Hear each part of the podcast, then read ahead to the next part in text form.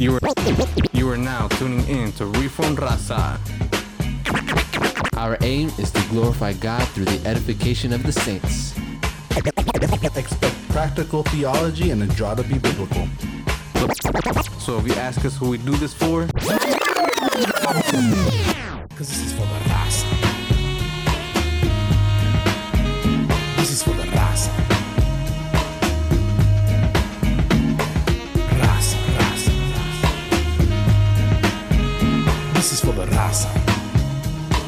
this is Reformed Raza. My name is Martin Velasquez alongside with my brothers This is Justin Corona. and What up, everybody? This is Brother Vic.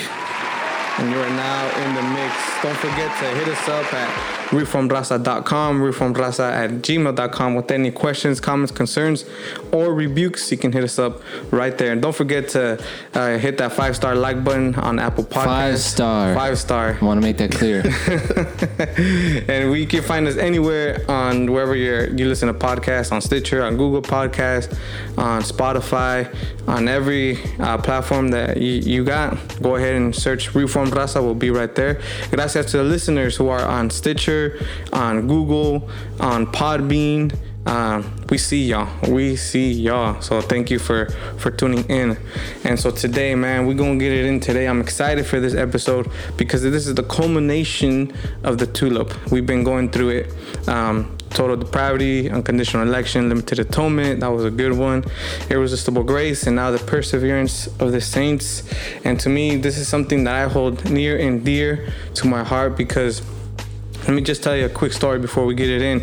I remember uh, I was at work and I was, you know, on break. I was I went to the store to get something to eat with my partner and I was waiting for him and I was just outside and I was just, you know, reading scripture on my phone and, you know, I ran into Romans 8 where it says, you know, whom he called, he also, you know, chose and predestined that that Romans 8:38. And I just remember thinking to myself, man, I'm saved.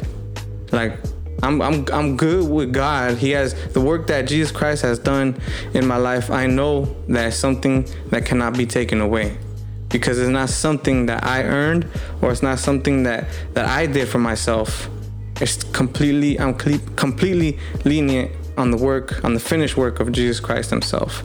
And so I remember just reading that. I was like, I, I, I got filled with joy, and you know, during that break time, and I just, I just remember that, that I just, I just knew I just knew that this salvation that I ha- that the Lord has given me is something that cannot be taken away. And so, as we tackle this very important doctrine, man, uh, we got some very special guests uh, with us tonight that are going to help us uh, move through this doctrine. And Justin, do the honors of introducing our very special guests. so we have some guests here. I, I know you have heard the saying, better out the attic than the basement. but here, we know that it is better to be in the basement. And and you know what? What what what, what better name than the basement? So we have the basement here with us, our, our brothers from the basement. Gracias for coming in, brothers. Yes, sir. Yes, sir. Good to be with y'all, man. Y'all get one of those just because. Yeah. Y'all, y'all get one of those just because I like that new Wrath and Grace album, man. That's the only reason why. sir. Nah, I'm playing. That's what's up, man. Thanks for having So us. thanks for having yeah, us. Appreciate it, man. Appreciate it, man. We got Pastor Los and Brother Wayne right Yeah. here with us. Yeah. And so, well, just to get it popping right here, um, uh, just give us an intro, uh, who you guys are, uh, what you guys do, uh, just so the audience is familiar with who you guys are. Whoever wants to start first. Yeah. Uh, my name is Pastor Los. Uh, I pastor a church here in Lancaster City called Christ Alone Fellowship. Uh, you know, we've been here for a little over a year now here in the, in the city. And uh, God has been gracious to us, man. Um, you know, we got a spot. It's a dope spot right in Center City. And uh, God is just bringing us people from all sorts of backgrounds, man. And uh, what we're doing right now is that we're preaching through the Gospel of John. Um, you know, we're in John chapter 14. We started in John chapter 1, verse 1. We do expositional preaching. We glorify Christ. You know, what I mean, we're unashamedly reformed. Uh, you know, just want to exalt the Lord Jesus uh, every Sunday and every day. Um, and so God has been gracious to us. And uh, yeah, man, um, church planning and just discipling and doing all sorts of things to be able to uh, preach the gospel in our city, man. And God has been gracious to us. So yeah, uh, I'm married, been married 21 years, got three kids, There man. you go. Don't forget that part. Yeah, you know what I'm saying? right. Shout out to my wife. Uh, and actually, all my kids are out the house. We're empty nesters, you know what I'm saying? So I'm an old head right now, you know, so that's how it is. But I love my wife, love my kids, man, love my church family, and most importantly, love the Lord Jesus, man, all by his grace. Amen. Amen. Amen. That's right. You, you look real young though, um, brother, because I ain't I ain't seen no gray hairs in that beard. Yeah, man. they're You- you coming look out young. though. You know, they're, they're here and there, but you know, by God's grace, bro. You know what I'm saying? Uh, I'll continue. Word, word. There you go. There He, you he dyes his beard. No, no, I don't do it. Come on, man. No, I don't do that, man. Oh, man. Oh man, no. Hey, uh, my name is Wayne. Um, I'm co-host of the basement here. I am married. I'm gonna start off with that. I'm married, happily married. Uh, five years now. Um, we have uh, three kids between us, and they are right at the teenage stage. So um, that's a blessing. You guys, if you have kids around that age, you know what I mean. That's a blessing. Um, so you, uh, let me see. I, I attend the church. I help minister at the church. I do what I can at the church. Um, pastor Los is my pastor, so um, Oh, nice. yeah, it's a blessing that we can even do the podcast together. We we kind of use the basement as a platform where we can talk about topics that are going on that that are dealing with what's going on in culture. Um, I mean, our, our slogan is the basement where theology meets the thoughts of life. So we kind of deal with all three of those things theology, random thoughts that might come to mind and, and, and come up, and then culture. Of course, we deal with um, Life. life and just everything that happens with with uh within social media on the news uh headlines everywhere so it's great to be with y'all today um reform raza what does that mean Reformed raza, man. Raza part. Raza. Yeah, raza. You gotta say it with the raza. You gotta roll them R's, man. so raza, so we're, we're Mexican American, we're Chicanos, man. So raza is just a word that Mexicans use to, to say to call um our people. You know what I mean? Raza. You're, you guys are raza. You guys are people who are like us. So we'll, we'll call each other, hey, you know, um, raza. It means we're we're all you know one one race, and that's typically what we use to you know refer to each other. But reformed raza, I, I got it from First Peter uh, two nine, where it says you're you're royal, you're chosen race, a royal priesthood, you know, a people, you know, you know, called to proclaim the excellencies of Him who called you out of darkness into His marvelous light. So what we are is where we it's a play on word raza we're, we're, what Hispanics use to refer to each other, but we're talking about the Christian raza, the Christian race, the Christian united people of God, and so we we're also reformed. So it's the Reformed Raza podcast. That's what's Nice, up. That's nice. what's up. Um, we do the basement through Wrath and Grace, which what that that kind of came about. We wanted to do a podcast right here where we live in Lancaster, PA, and we wanted to talk about like just local things that are going on. And Wrath and Grace, you're cool with Johan, right? And he hits you up like, "Yo, would y'all like to do it on the Wrath and Grace platform?" Yeah, yeah, for sure. You know, we wanted to address local issues. You know what I'm saying? Uh, we saw a lot of podcasts of, you know, uh, a lot of people preaching, uh, you know, a word of faith doctrine. You know what I'm saying? And there was a lot of yes and amens going on uh, through the comment section. It was breaking my heart. So I was like, we got to do something, you know, to give our people a biblical perspective, you know? And so I wanted to take it another level. That's why we have the lights and the mics and all that, just to make it, uh, you know, a good experience for people and give them quality. Uh, and God has been gracious to us, man. And so it kind of spilled over into wrath and grace, and now we have a broader uh, people listening, more people listening than locally here. But we started off by wanting to refute error. You know what I'm saying? We we we just our hearts were breaking for what people were saying and how many people were amening everything they were saying. It was like we can't just sit by and watch false doctrine kind of like being uh, applauded. We we wanted to just show people that we can talk about issues, but from a biblical perspective. You know, Yeah. so that's kind of like how everything started there. I, and I think on a similar note too, that that's pretty much how it started over here as well. Um, Yeah, because um, w- when Ligonier puts out their state of theology, the the um, the survey, uh, I was reading that in 2018, and same same response, you know, broke my heart that you know a lot of people who profess to be Christians don't really hold to an orthodox view of Christianity. And so then, you know, right here on the West Coast, uh, we have a lot of the same thing, you know, word of faith and, and a lot of amens and and uh, not really thinking critically about their faith. So you know, just you know, being amongst brothers and sisters, a lot of struggles came because of a lack of biblical doctrine. So like if they were just assured not only in, in the salvation that Jesus Christ gives, but in the sovereignty of God. Knowing that we belong to Him and He works all things for the good for those who love Him and are called according to His purpose. So if they were even just grasp a little bit of that, then a lot of things that, that they go to go through wouldn't be so heavy. There would be a peace knowing that God is with them and for them.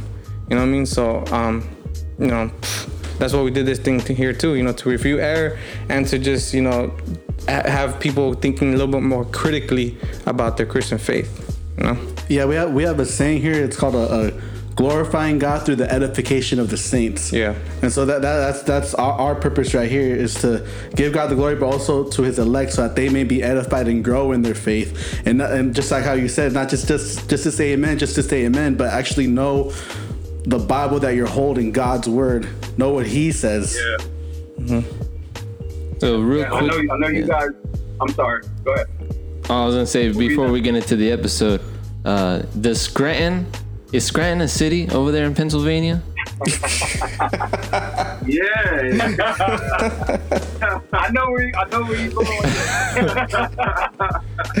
oh yeah, man, yeah, it is. It is. Scranton is in PA. Yeah. Oh, okay. I always wondered that. I didn't know. I should have googled it, but so uh, all, all our listeners over here, man, y'all know that's a real place now.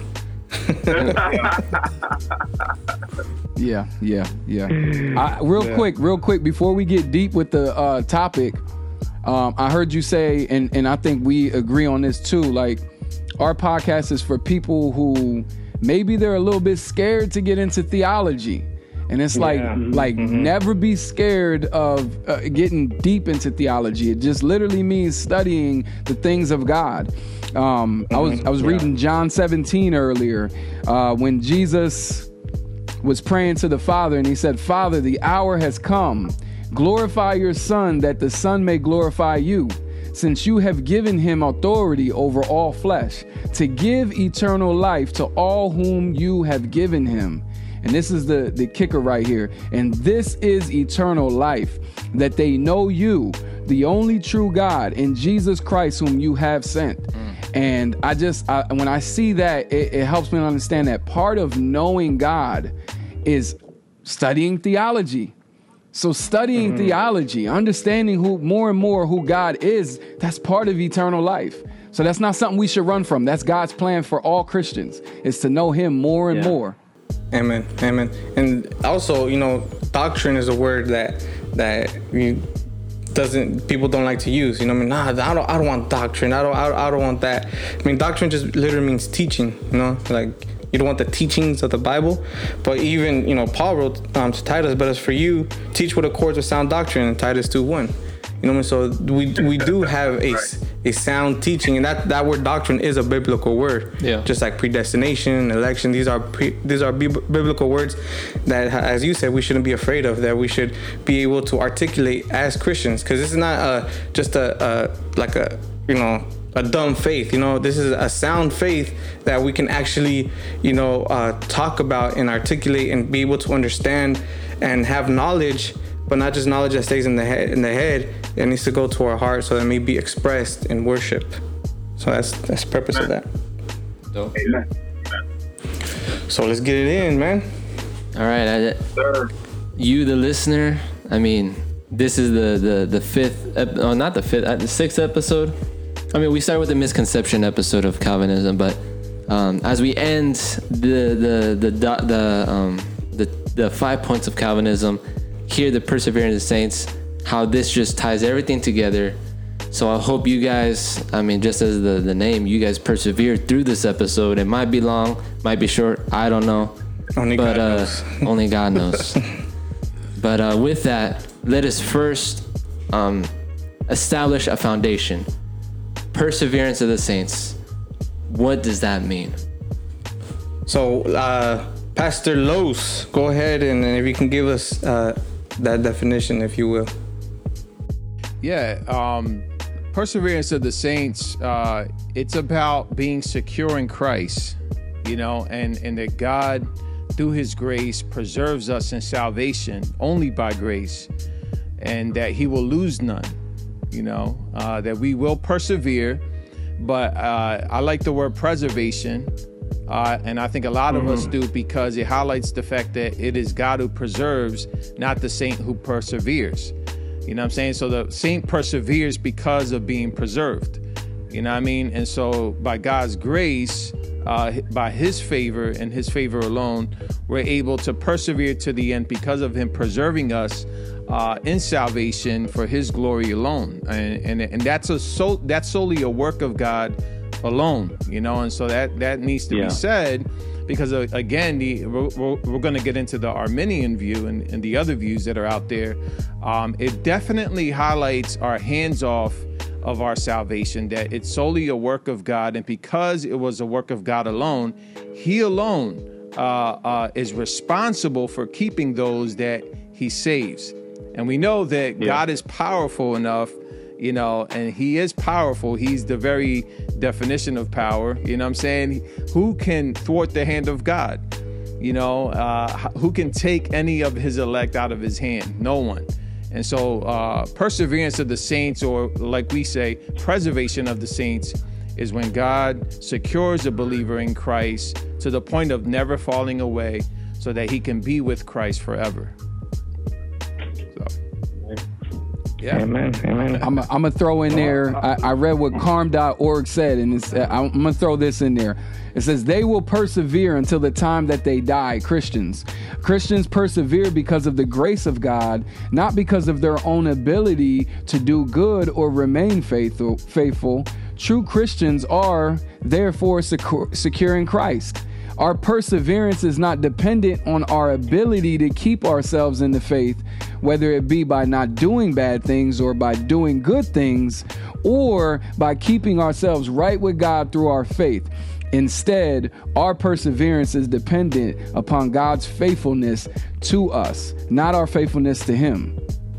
Amen. Shout out to Matt Slick and carm.org. Yeah, yeah. Oh yeah, listen to that episode. Good That was resource. Good yeah. resource. Amen. Good brother.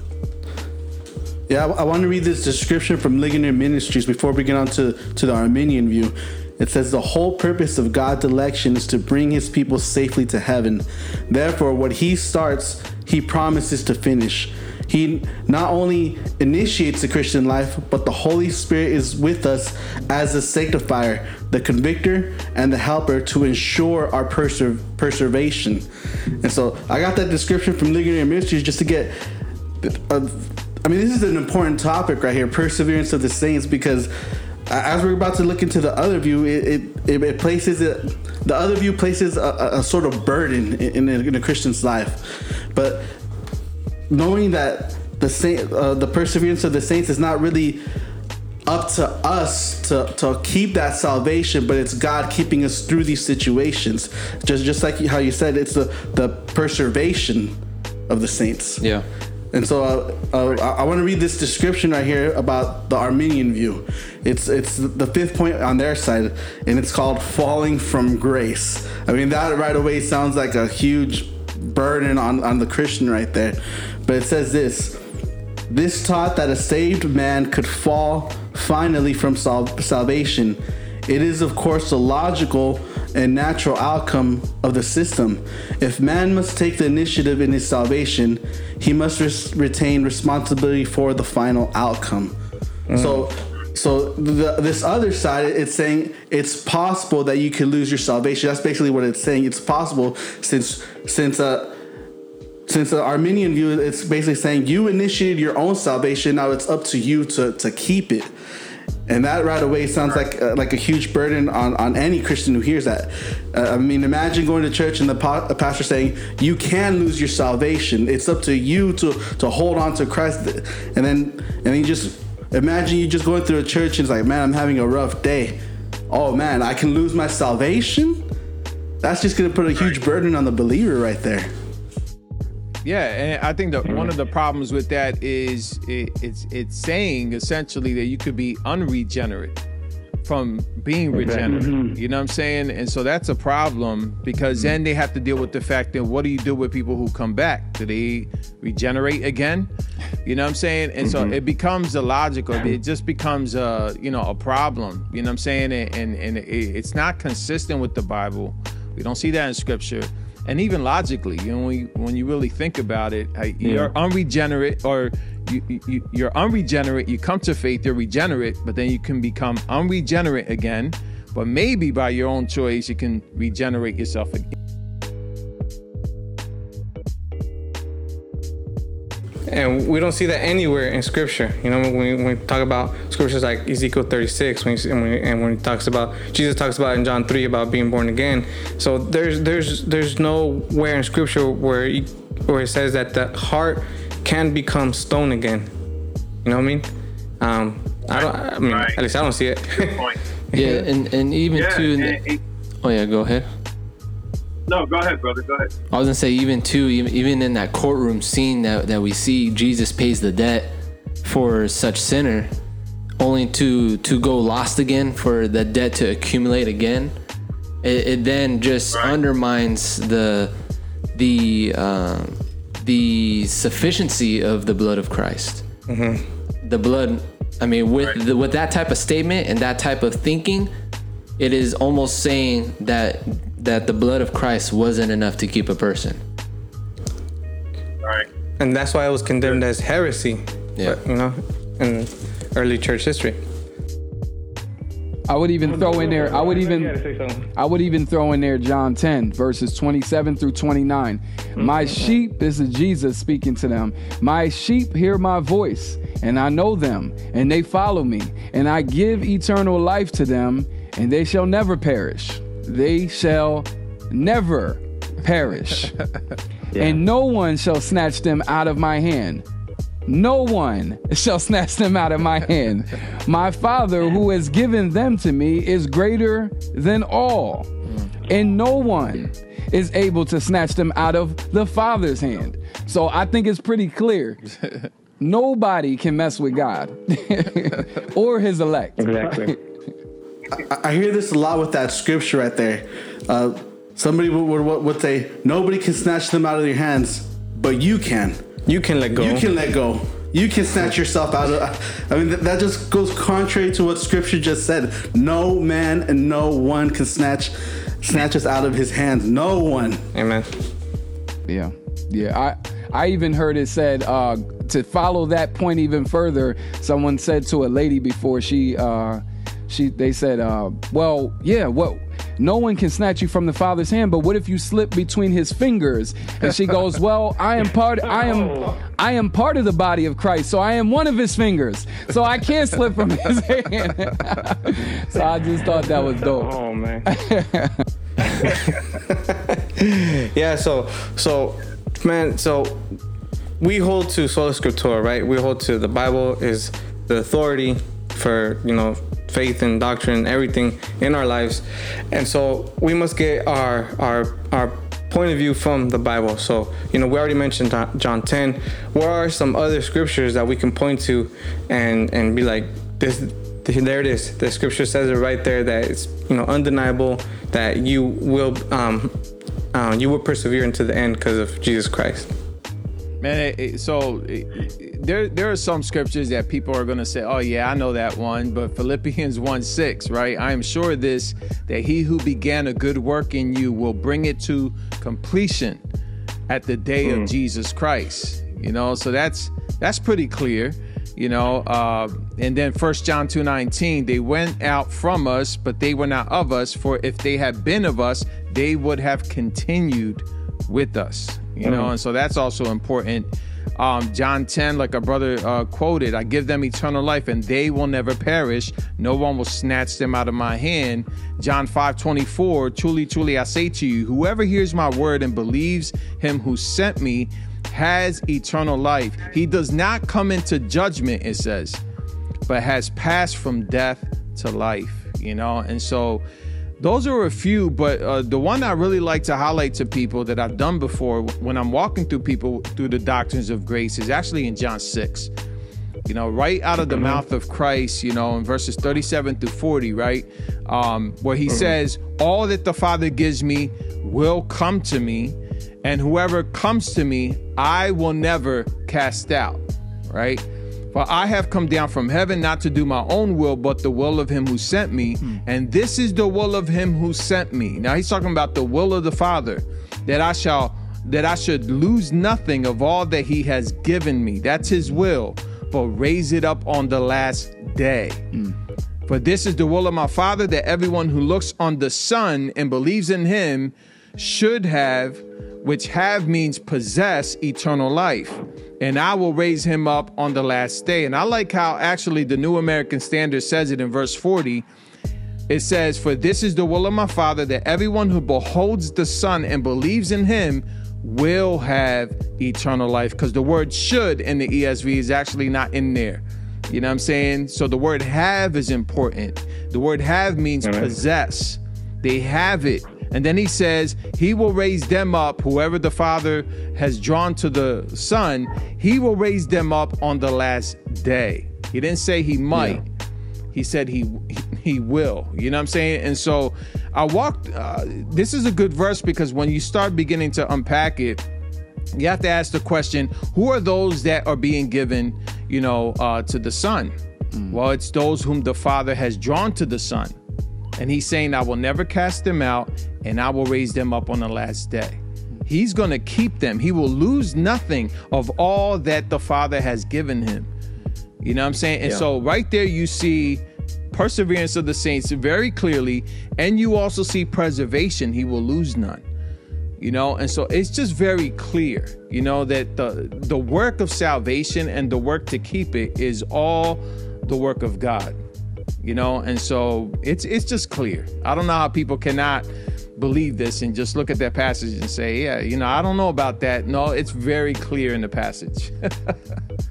You know. Yeah. So I, I got a question for you, real quick. Um, you as a pastor, as you know, um, you know, you have a, you have a responsibility to the flock, to the congregation. Have you ever had anybody who has had that view of, you know, you can lose your salvation? You know, when you know, how do you deal with someone, you know, personally, when they're kind of like on that on the Arminian view, and you know, how how would you walk them through it? Yeah. So I actually have a sister in our church who came from a church that was uh, pastored by a woman. You know, so the church had a woman pastor, and of course they have you know uh, charismatic, you know, Pentecostal view of salvation. Their soteriology, you know, it's, you can lose your salvation. Um, so what I did with her was just ask her diagnostic questions. You know, talk about what salvation is. You know, how, how does God save someone? And then she says, "Well, if someone receives them, if someone receives Jesus, they they can be saved." And I said, "Okay, let's step back a little bit. Let's go to Ephesians chapter two and talk about our condition prior to salvation, right?" Hmm. And so they begin to see that we were completely dead, that we were completely unable to respond to God's grace, right? And so.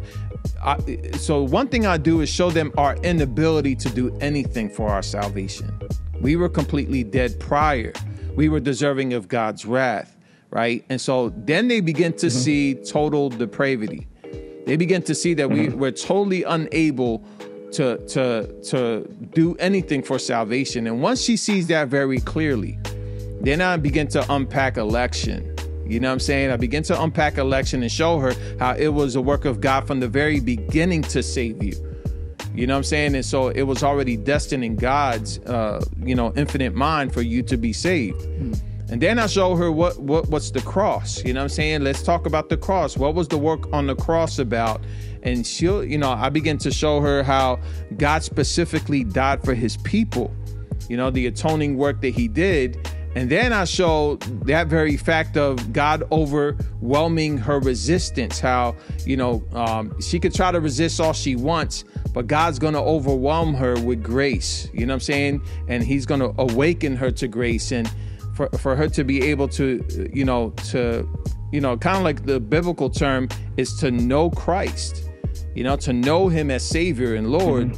And then, uh, you know, since God did all that work, I begin to show her how because he did all that work, he's going to keep you. He didn't go through all that work for nothing just to lose you. He's going to keep you after that work. And so once I begin to unpack all these things, they, they get it. And I walk through scripture with them. And then it's the most freeing thing, man. Honestly, they're freed from keeping their salvation, they're freed from legalism. You know, they're freed Okay. from, you know, all that. And so you begin to see freedom right afterwards, man. And, and then they start reading their Bible properly. Then we get into hermeneutics and all that. But that's that's what I do with some folks and have done here. Yeah, it- it's, it's cool that you say that because it just reminds me back in um, Numbers 14 when we see Moses interceding for Israel. Uh, when when when God is is ready to to to rid uh, of Israel and and and because they continue to turn to the false gods, false idols, yada yada yada. But then Moses goes on to say something that will hint at what we call the preservation of the saints, right? He goes on to point out that, Lord, that you have saved these people from slavery. You have brought them out of slavery. More than that, you have led these people um, with with a cloud by day and a pillar of fire by night, only to to destroy them and and and what Moses is is articulating here is that you're you're mighty enough to do these things, but if you destroy these people, how will the other people think of you? How will other nations perceive you to be? That you have enough power to save them but not keep them? And and and that's where we get this hint of the keeping power of, of God, that He is not only powerful enough to save people out of the bondage of sin, but to keep His people as well. And and and I've used this image before in in an, in an episode. I forgot when back, but just as much as childbearing, we or not not us as men, but women give birth to children. That'd be kind of weird. I mean, I heard I heard Arnold Schwarzenegger gave Uh, birth to a on, baby man. before. Uh, I mean, I don't know. but uh, but but women give birth to children, um, but they don't leave their children to go and, and and keep themselves. Instead, we see the image that parents preserve the life of this child, and in such a way, our our heavenly Father who has brought us into adoption will not leave us to fend for ourselves that we may lose it, but instead he will keep us, just as you pointed out in uh, Ephesians 2, that we are his workmanship, that he has called us out from, from being dead in our sin, he has given us life, and that we should walk in these good works that he has laid out before us. I mean, and I, I like what you did, uh, Pastor Los. Uh, you took him through the tulip without, you know, calling it the tulip. You know what I mean? Practically. Practically, you know what I mean? Because uh, one thing that I have uh, run into a lot is when you use those kind of terms with people who are unfamiliar, it kind of, you know, they get, you know, shut down by it. You know what I mean? Oh, you're a Calvinist. uh, uh, uh. And so they, they start getting a little, they put up this wall, like, nah, I ain't trying to hear that because of, you know, misconceptions. But I, I like I like that technique that you use. You take them through everything without naming it. Exactly. You know what I mean? So when they come to re- the realization of what it is, they're like, oh, that's what I am. You know what I mean? that's what it is. I mean, yeah. yeah. I, you know, I, I, I think I think you're right. I think we have to do a better job at unpacking these things for people that really are asking real questions. You know, they they really don't know sometimes. They don't know where to start, or uh, you know, they don't know like the implications of you know losing your salvation. You know, um, that I, I really believe, like for instance, one is Pentecostalism is legalistic because simply because they got God wrong. And if you have God wrong, you know what I'm saying, then everything falls apart. You have law and gospel wrong. You know, and so that's where you get legalism. And so people are trying to keep something that they can't keep, you know, and maybe something that they don't even have. You know, and so I, I think law and gospel is also essential you know, showing people the law, which shows them how sinful they are and, and, how condemned we are and how deserving of wrath we are. But then you bring in the gospel. That's the answer to our problem, right? And so I think the doctrines of grace really unpack uh, a redemption for us and, and God's grace all over, you know, what He's done in Christ. You know. Amen. Amen.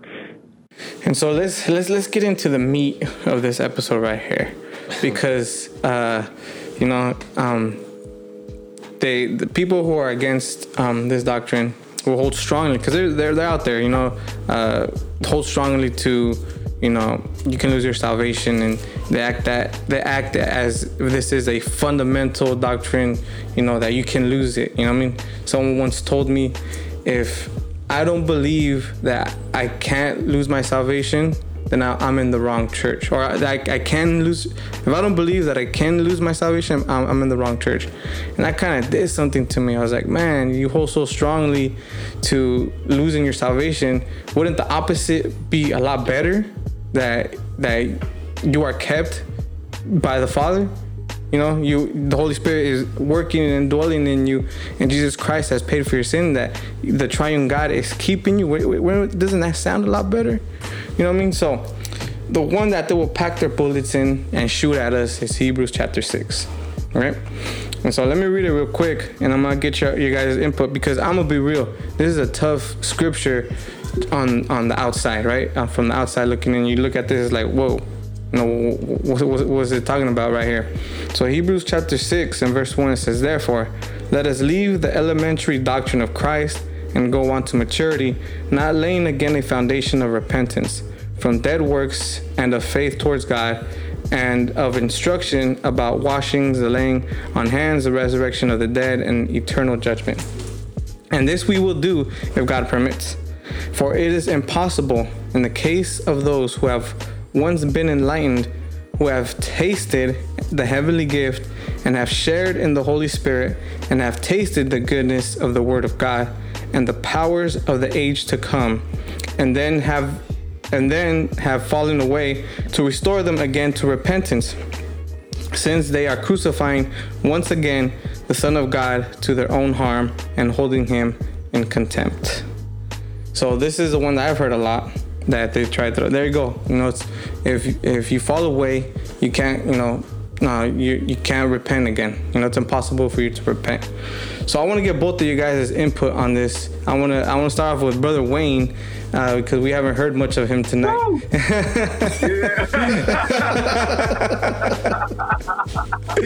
then we want to go to Pastor Los, man, because. I appreciate that, bro.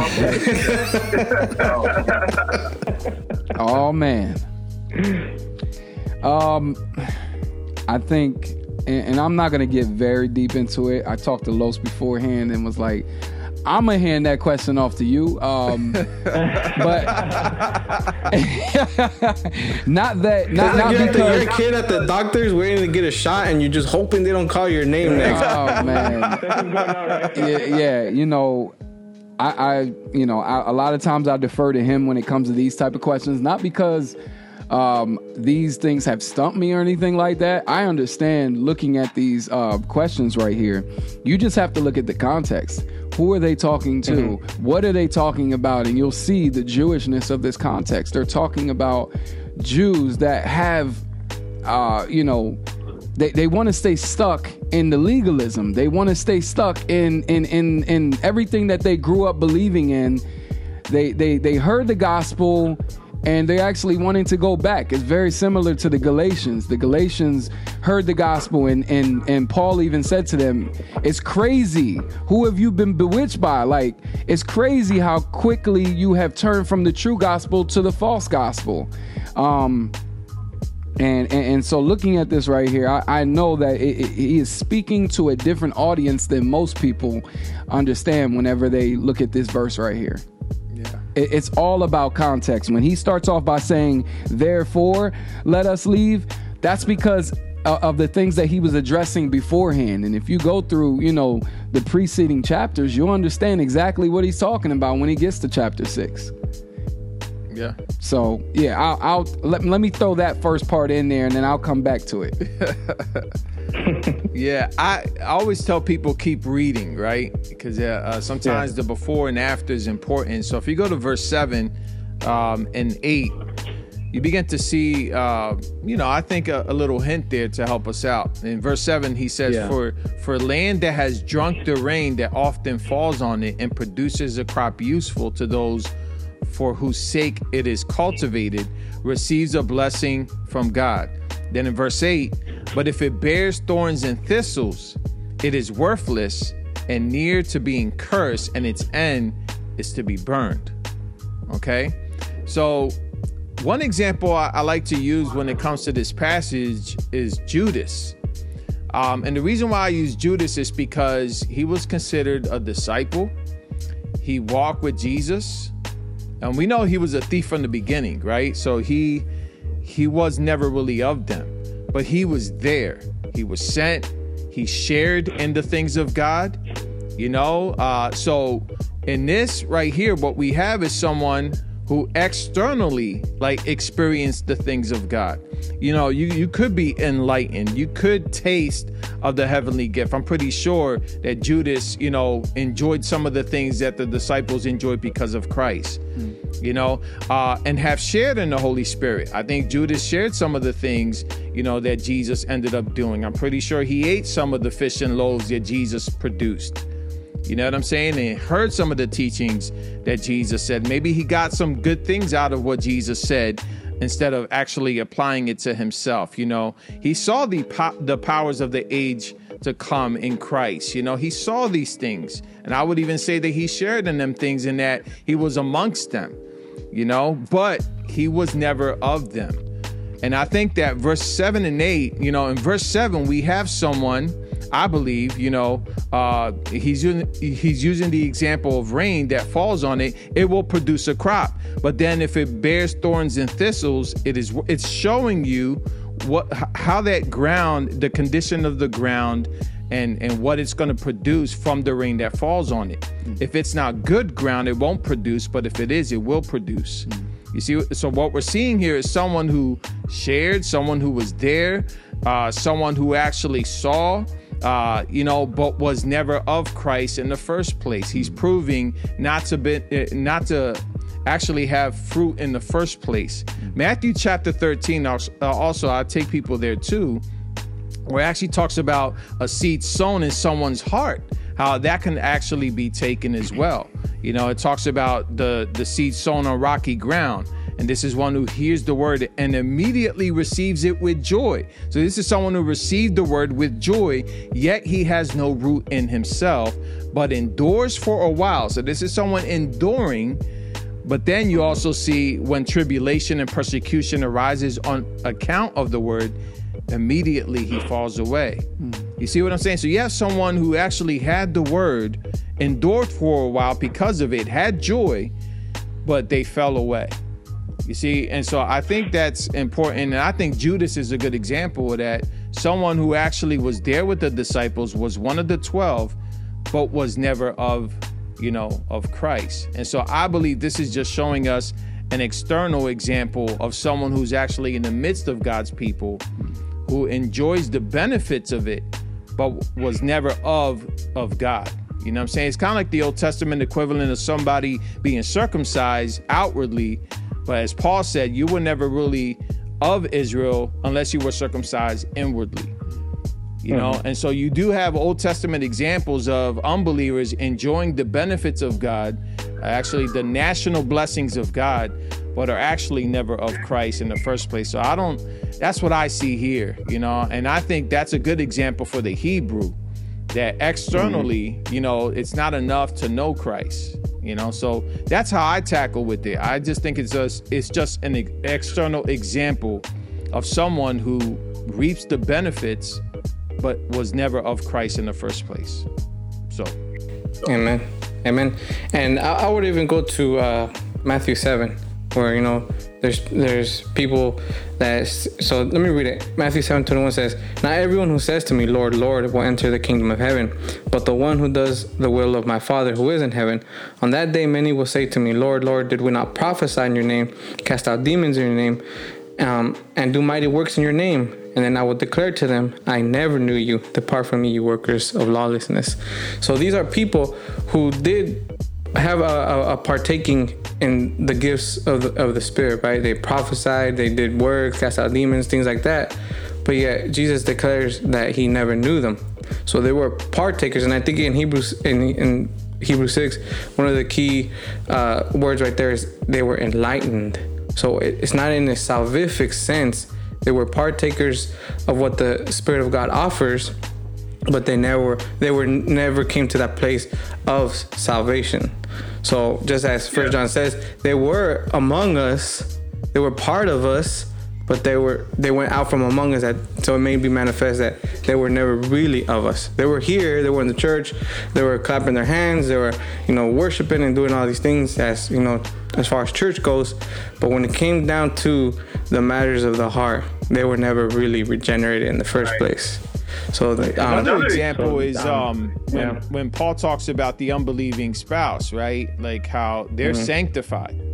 You know what I'm saying? So uh, an unbeliever could be set apart for godly use also. You know, an unbeliever uh, who's Mm-hmm. married to a believer reaps some of the benefits of that believer's faith in the family. You know what I'm saying? Mm-hmm. So, you know, that's another example. Someone who can enjoy some of the benefits that God gives and not be saved. You know, it's like common grace. You Yeah. Mm-hmm. know, that, you know, we all kind of reap benefits. Even unbelievers do.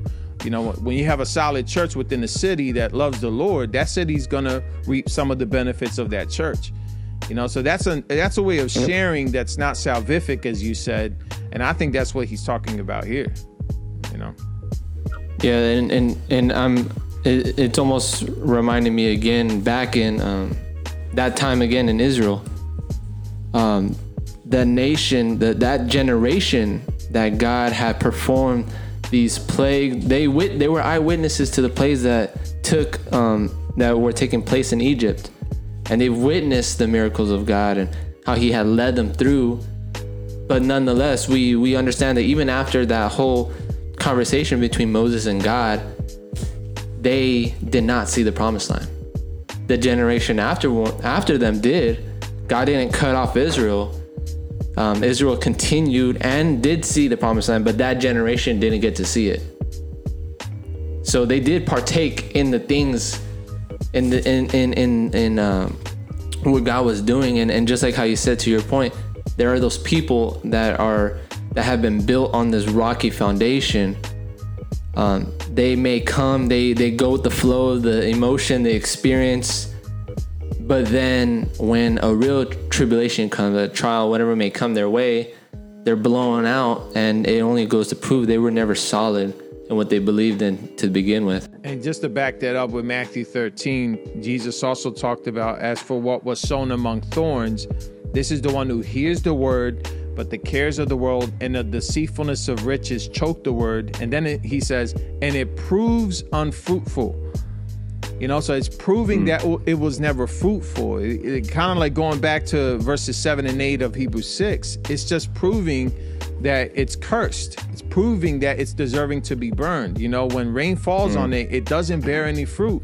It's just showing you its condition at the end of the day. And I think that's what he's talking about here that if this person actually was saved, uh, they would never fall away. You know, they, they, they wouldn't need restoration, they, they would have been already restored.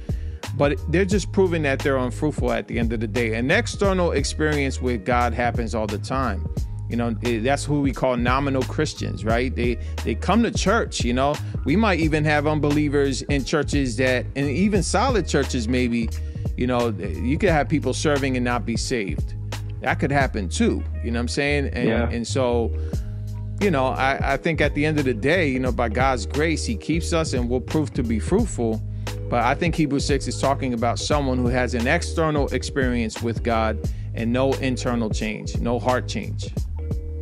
Yeah. and- and Yeah. I, I, I, oh, were you gonna say something? I was just gonna say, when it comes to this question right here, can ele- can an elect person fall completely away from salvation? I think we gotta just keep it nice and simple with them. Everyone knows John three sixteen. For God so loved the world that he gave his only son, that whoever believes in him should not perish but have eternal life. And I don't think that can be stressed enough because if I'm given superpowers, right, they become part of me. It's, you know, they, they become who I am. And those, you know, when I'm given eternal life, this is life that is eternal. It's like you can just ask them a simple question. It's not short term life, it's not temporary life that we're given. We're given eternal life. So, how long is eternal? How long is eternity? Hmm. Amen. Yeah, and I was I was going referring back to to you know to to the fruit. It's, it's about being uh, bearing fruit with keeping with repentance, and so that just reminded me of, of Galatians chapter five, because at one time, me too, when I read Galatians chapter five. I, I didn't see it in its context. I, I didn't see it uh, as a as as a way that's meant to.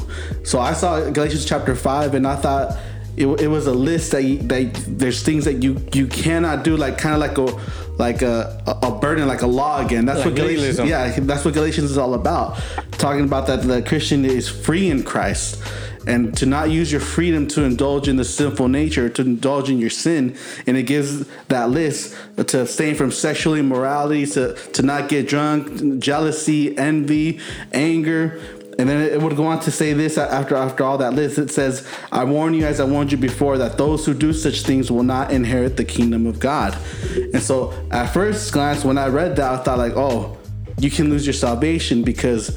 Uh, if you do one of these things, one of these acts, automatically now you're excluded because uh, uh, you committed one of these acts that, that are on the list. But we did an episode in season one about how how this is not just a simple list that you have to keep going, and it, it becomes back to, to the law, back to the Ten Commandments. You have to do this, have to do that, have to do that. But as Galatians says that the law was given as a tutor to lead us to Christ, to really truly be set free. And so I saw that as a list, but but it would go on to say that the but the fruit of the spirit is love, joy, peace, patience, goodness, gentleness, self-control. And so these are the things that a Christian bears fruit of. This is the evidence of salvation. And so now this this other list, it's not so much as as oh you have to you can't you can't you have to you have to it's more like if you see anybody doing this they're not in christ they're not truly set free they're not have, have not been regenerated and those persons who live in in that habitual sin will not inherit the kingdom of God. It's not saying that oh they, they were they're saved and then you know they're falling back into sin, you know, playing hokey pokey with God, one foot in, one foot out. No, it's saying that those who live a lifestyle of all of these sins, they you can be sure that they will not inherit the kingdom of God because they are not safe to begin with. But the true Christian who who, who God uh, uh, persevere who, who per, per- uh, preservation that that the, that the Christian is being persevered uh, he's gonna bear these fruits of the spirit because the spirit of God is living inside that Christian.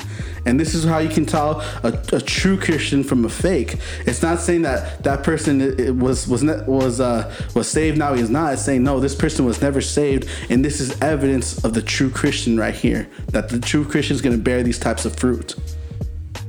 Okay. Yeah. I, I, I even like to go to Jeremiah 32 40. I will make with them an everlasting covenant that I will not turn away from doing good to them. And I will put the fear of me in their hearts that they may not turn from me. like there's a fear of God that God gives us that we won't turn from him. And that's why in the end, all those that are his will come back even if they fall away for a se- for a season. Yeah, fine. We're gonna be we're at the base our theology on scripture, right? And scripture clearly screams at us since God is the initiator of our salvation, he will ultimately keep us because it's his salvation as um, David said, uh, take not the joy of your salvation from me. You know what I mean? and and it's a promise that he made to to us as well that we can take being his children um, by faith um, in ezekiel 36 right? I will put my spirit in them. I will clean them. And, and he goes on to point out all the eyes that he will do for us. Nowhere does he say um, and you must do these things for me. You must keep yourself. No he's he goes on to point how he will uh, lay out this foundation that all of the working of the Christian in redemption to sanctification will all be the work of Christ. He God will will build his church in such a way with holy hands. And, and you know you could take that back to Old Testament as far as building of the temple, but except this will be a better temple. He will be building up his church from the the temple, the body, with holy hands. Not that that us that we would build ourselves and and build up our own uh, or or build our own type of sanctification, but He through the Spirit inside of us will do that. And more than that, He will give us the desires that we may want to please God in such things that we won't even leave. Yeah, I, I like the, the when God th- that passage you quoted in Ezekiel, how God is the one who takes the heart of stone, you know, and and so what I tell people, so you know, as far as salvation is, you could never replace your own heart, you know, physically. Think about it. You know, you can't even do surgery on your own heart. You know, you gotta be put to sleep, and someone else got to do it. Iron Man can. and I think uh, Wolverine does that too, right? You know what I mean? you know what I mean? So if we can't do that ourselves, I mean, that's just a basic Yeah. example. Like, you know, it, it, it takes an external righteousness, an external work from ourselves for us to be changed, you know? So we can never do it ourselves. Yeah, man. So uh, something that I always hear also uh, people say uh, when whether I'm talking about them about election, total depravity, whatever it is. So what, man? Are we just puppets then? Is God just playing with us and we're just little toys in, in, in God's hands and he's just doing whatever he wants with us? And since, you know, we emphasize a lot, you know, God and his sovereignty and he's the one that does the salvation and the working and it's all, we give all glory to God and everything, right? So if God is keeping me, am I just a puppet then? What y'all gotta say about that? Well, I would say um, we're being sanctified. You know, now that we're saved, we're being set apart. And um, I think what I tell reformed people, especially some some people that are still in the cage stage, you know, like I have to tell them, you know, calm them down a little bit and say, hey, uh, obedience is actually something that you know God is calling us to do. He's calling us to obey His commands. Yes, it's by His grace, but disobedience is an actual category in Reformed thinking. You know, I have to tell them that. You know, you can disobey God. You know, God uh, convicts you of sin. You can disobey you know? And so disobedience is real. It happens you know? And we Yeah. we at times fall short of what god has called us to do. And so no we're not puppets in that sense. You know we take all the credit for our disobedience. You know what i'm saying? That's what we do well. But we have to give god all the credit for anything in us that does any good you know that's where god comes in and and any everything that uh, that we do as far as uh obedience or anything good comes from God. And I think what we do well is disobey, which can happen to someone who's regenerate. You know, so we're not puppets in that sense. You know, God has given us, I like how James White says it, creaturely will. You know, I don't like to use the word free will because that comes with all, you know, sorts of problems.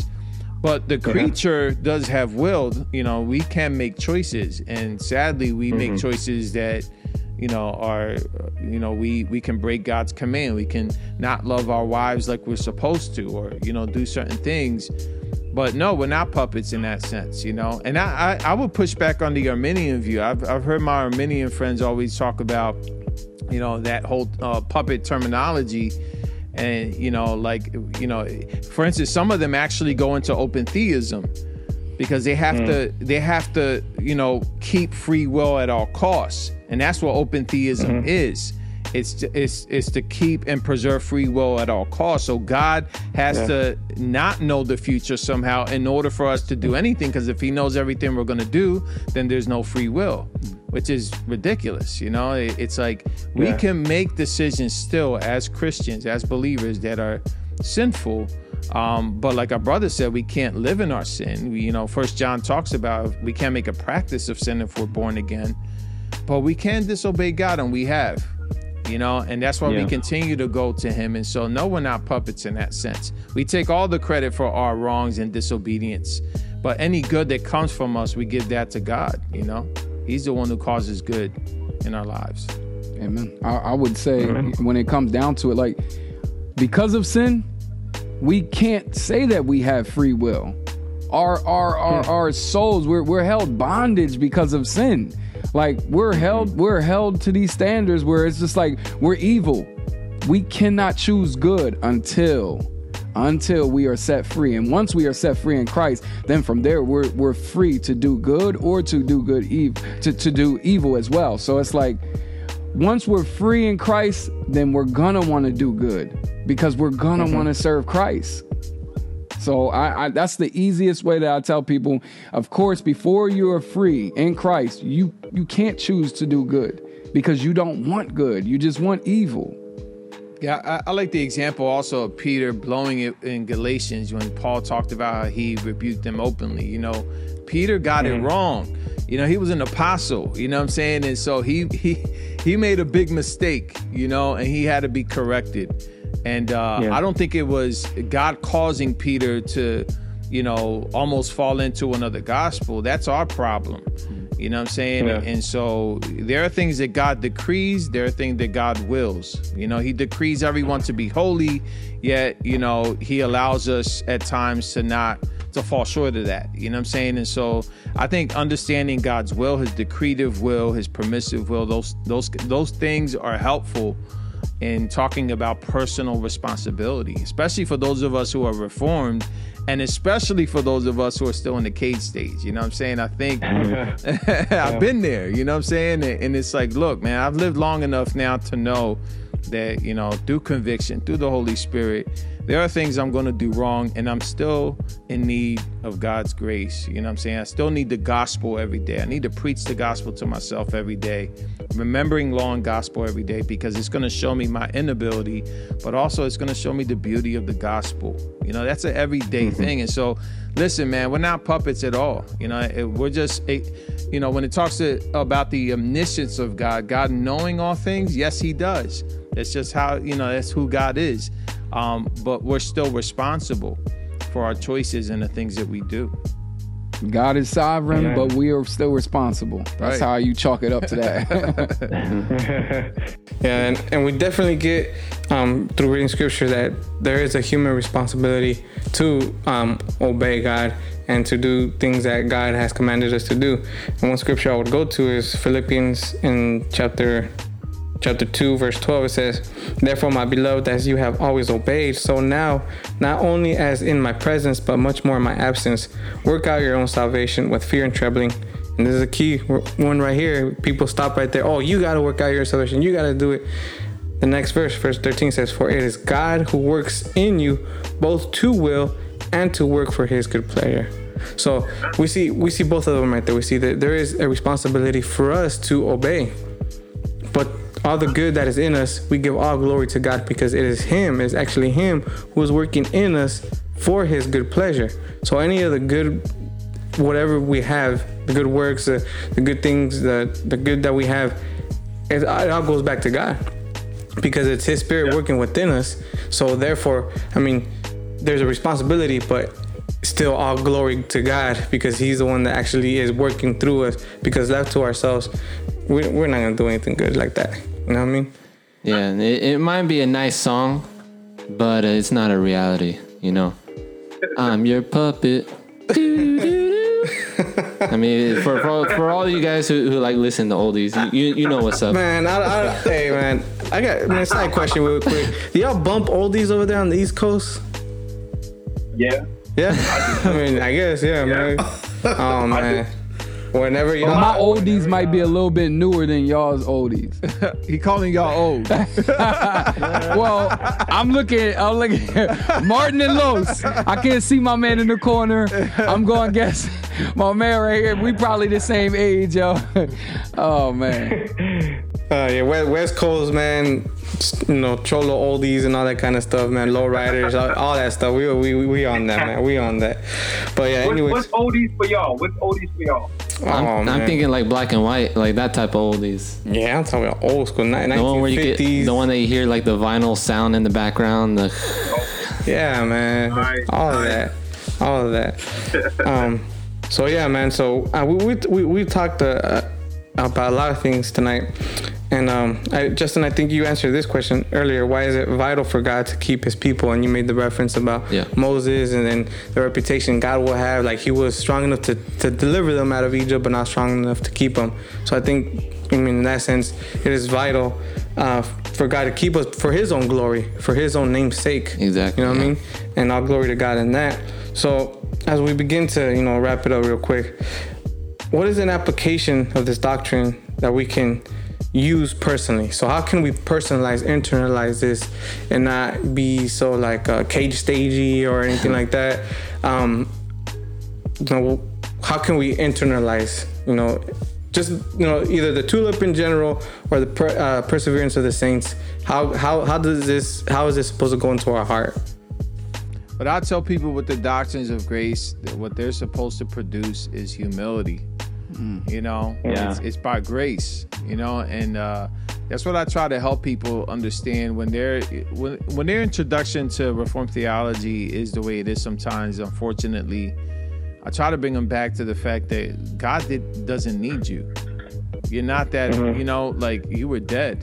You were dead in your sin. Um, and so I, I one way to uh, practically like apply this is to go back to basics and realize how holy God is, how evil we were, you know, and how sinful we can be, and humble yourself. Go to God before prayer, remembering that you, the privilege even to pray before a holy God is given to you by grace, you know? Um, and so it should affect your prayer life. Uh, you should forgive anyone, uh, remembering the forgiveness that was given to you. When you're going through the doctrines of grace, you begin to really unpack redemption and how God has forgiven us of a crime that was deserving of eternity and separation from Him. You know what I'm saying? And so when you begin to unpack these doctrines, man, it should produce humility. It should always produce like, you know, this this awe that God would even choose me, hmm. you know, in spite of me, you know, and so Uh, it, it should just break you, man. It should just break us to humility, to prayer, to worship, you know. And I think that's something we need a little bit today. You know, that the the world is so loud. Everybody's loud and angry. Everybody's like feeling privileged, like we deserve things. It's like, no, we don't deserve Yeah. anything, man. When I go before God and worship, the very fact that He accepts my voice and anything I got to say, it took the Son of God to die on the cross for that to be possible. So that's how I internalize it. I, you know, I, I think about it every day, man, and I get broken by it. Then I start remembering those that offended me, or maybe I'm struggling with forgiving a brother.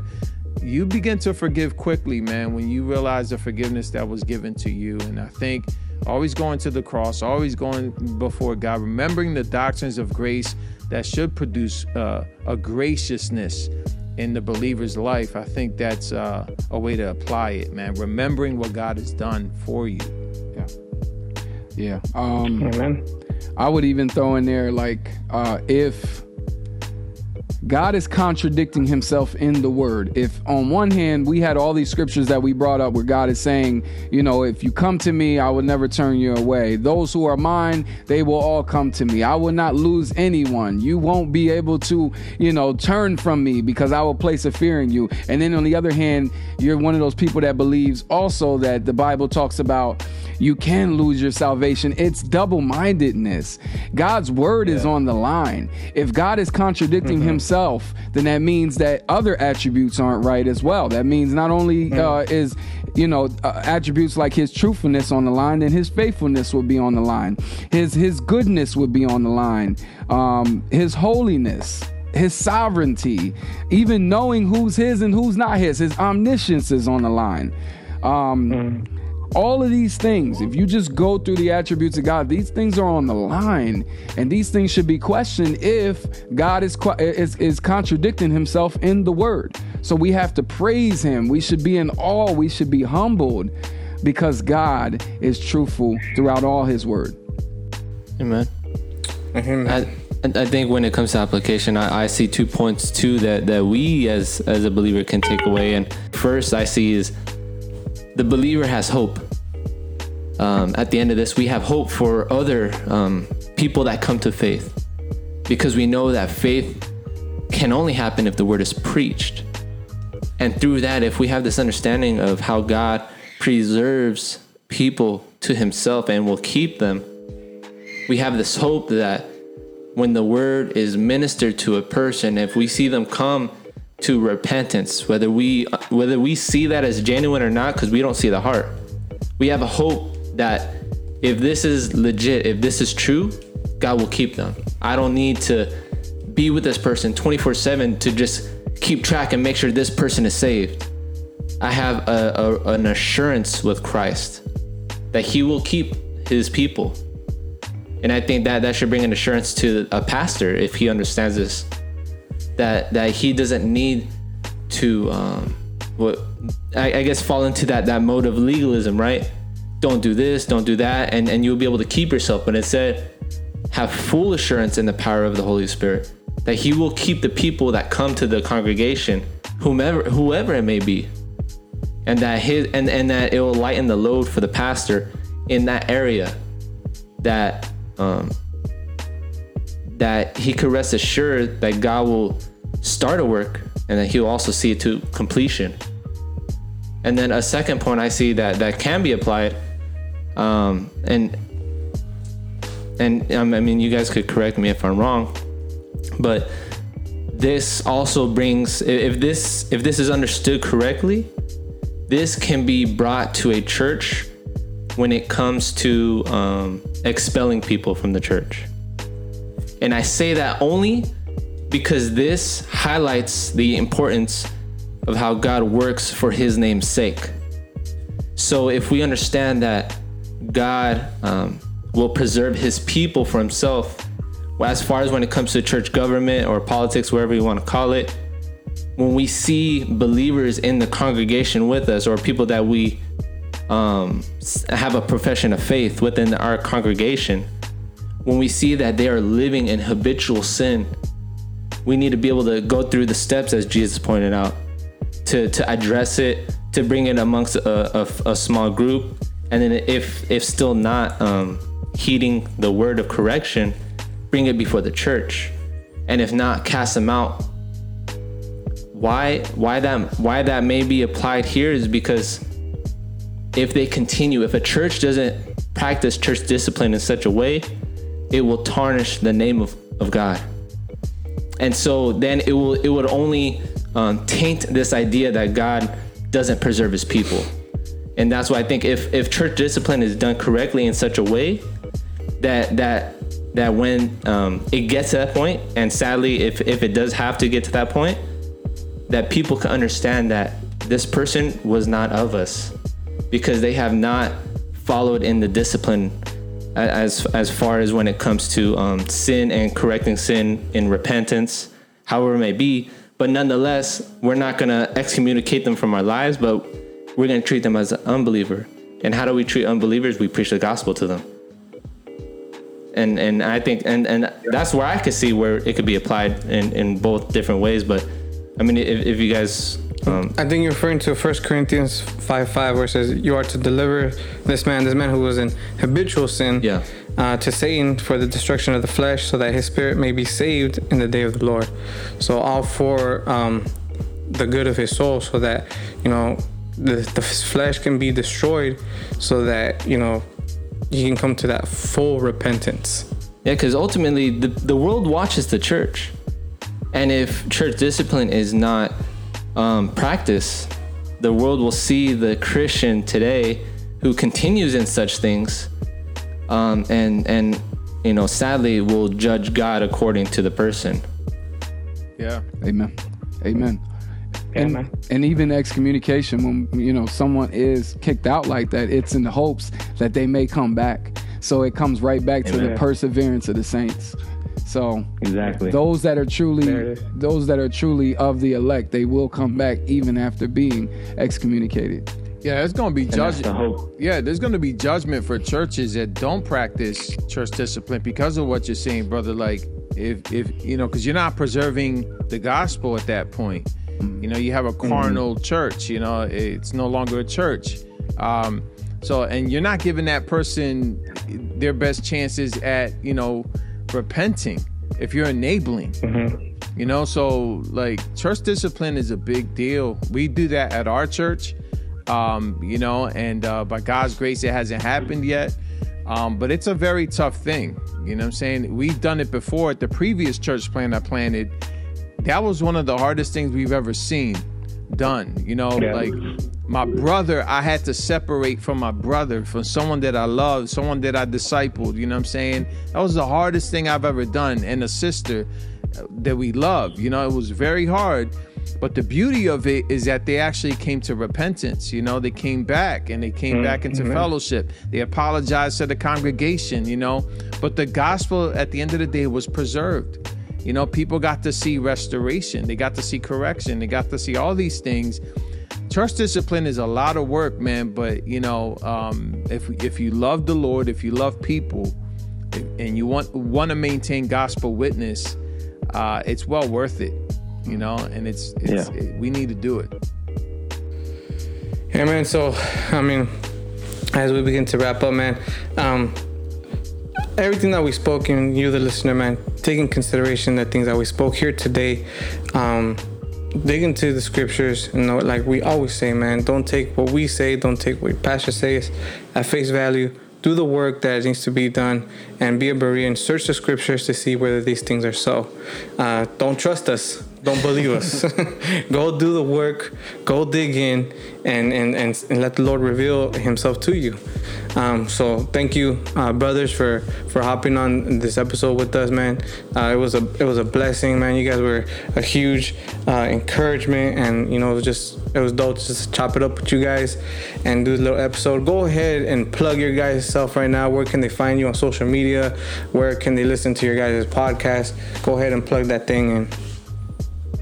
Yeah, man. Facebook.com uh, slash Wrath and Grace. Uh, we go on every week. Uh, we flip flop every week. One week we'll do Wednesday.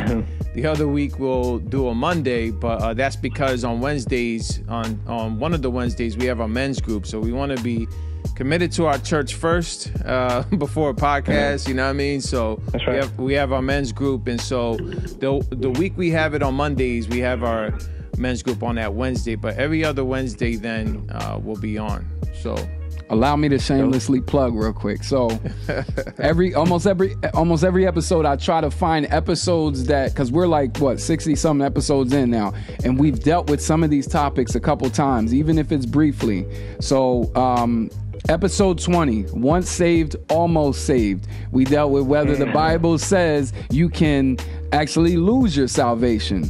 Episode 44, we dealt with, you know, God bringing uh, a sinner uh, uh, back alive. And, you know, we dealt with episode 44, grace alone. Episode 48, and 51, Faith Alone, Part 1 and 2. We dealt with all of the solas. So, episode 52, Christ Alone. Episode 56, Scripture Alone. Episode 60, Glory, Glory of God Alone. And in episode 44, we had Matt Slick on, and we dealt with um, God's sovereignty. Um, we dealt with election, predestination, predetermination. We dealt with a whole lot. So, like that question on Yeah. on on the puppet and all that, are we just puppets used by God? We dealt with that in episode 45. So, shamelessly plugging right there. Amen. Go amen. ahead. Go. And that was a dope episode. I listened to that episode with Matt Slick. I was like, man, Man, he's a straight shooter. He already has everything ready. Yeah, bro, he don't play. And brothers, we want to have you guys on. You know what I'm saying? We want to encourage you. You know, keep doing what you do. You know what I'm saying? The Lord will bless it, and He already has. And uh, we want to have you on, man. So we got to talk afterwards. But um, God bless y'all, man, and everything that you're doing out there, man. We need it. Appreciate y'all, man. And um, so uh, go ahead and hit us up, reformedraza.com, reformdrasa at gmail.com with any questions, comments, concerns, or rebukes. You can hit us up right there. Don't forget to hit that uh, five star button on Apple Podcasts. Go ahead and like the episode, share the episode, share your thoughts, leave us a voicemail in the description below. You can hit that button and leave us a voicemail. and We'll play your voicemail over the air. So I just, you know, I just want to say thank you to the listeners. Uh, y'all been faithful. We've been, you know, slowly growing uh, these past couple months. So I just want to uh, give a shout out to the listeners, man. Y'all, y'all, y'all faithful. You know what I mean? so, uh, so shutting down. This is Reformed Raza. We do this to glorify God through the edification of the saints. Grow as we grow. A rato, vatos. Later. Rasta, Peace. Rasta. there you go. Amen.